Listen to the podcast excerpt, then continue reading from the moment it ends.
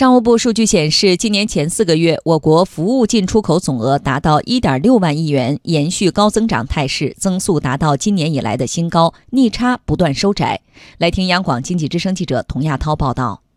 当前，制造业服务化、服务业数字化步伐加快，服务业与制造业深度融合，服务环节在全球价值链中的地位越来越重要。商务部服务贸易和商贸服务业司副司长李源介绍，今年前四个月。我国服务进出口总额达到一万六千六百五十三点五亿元，延续高增长态势。如果以美元计算，一至四月份，我国服务进出口、出口和进口增速都超过了百分之二十，都是今年以来的新高。服务进出口快速增长，表明全球经济整体向好，带动了国际市场需求回暖。为服务贸易的发展提供了有利的外部条件，同时国家出台的一系列支持服务贸易发展的举措，对于稳预期、促增长发挥了重要作用。此前，国务院常务会议提出优先发展服务贸易，并决定从七月一号起，在北京等十七个地区深化服务贸易试点，重点在电信、旅游、工程咨询、金融等领域推出服务贸易开放举措，对服务出口实行免税，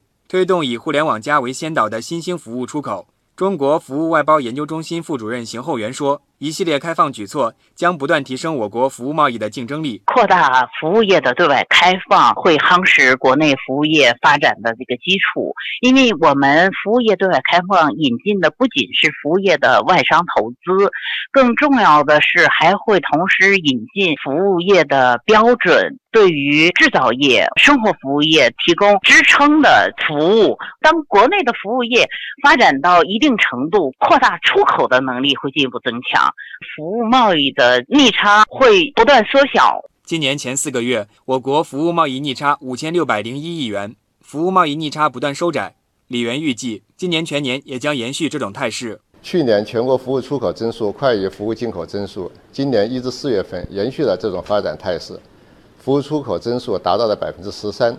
快于服务进口增速一点六个百分点。数据显示，今年一至四月，旅行、运输和建筑等传统服务进出口增长百分之九点六。围绕互联网、计算机服务的新兴服务进出口增速达到百分之十八点七，远高于传统服务。这也使新兴服务的比重不断上升，尤其是新兴服务出口占服务出口总额的比重突破百分之五十。邢厚元说，新兴服务出口不断增强。将会提高我国在新一轮高科技领域的竞争实力。以前可能更多的加工的是这个货物贸易啊、设备啊的零配件，现在这些企业研发的是给国外用户提供系统性的解决方案，提供软件，提供一些调试远程的服务支撑，必然就会增强我们在新一轮高科技竞争领域的竞争实力。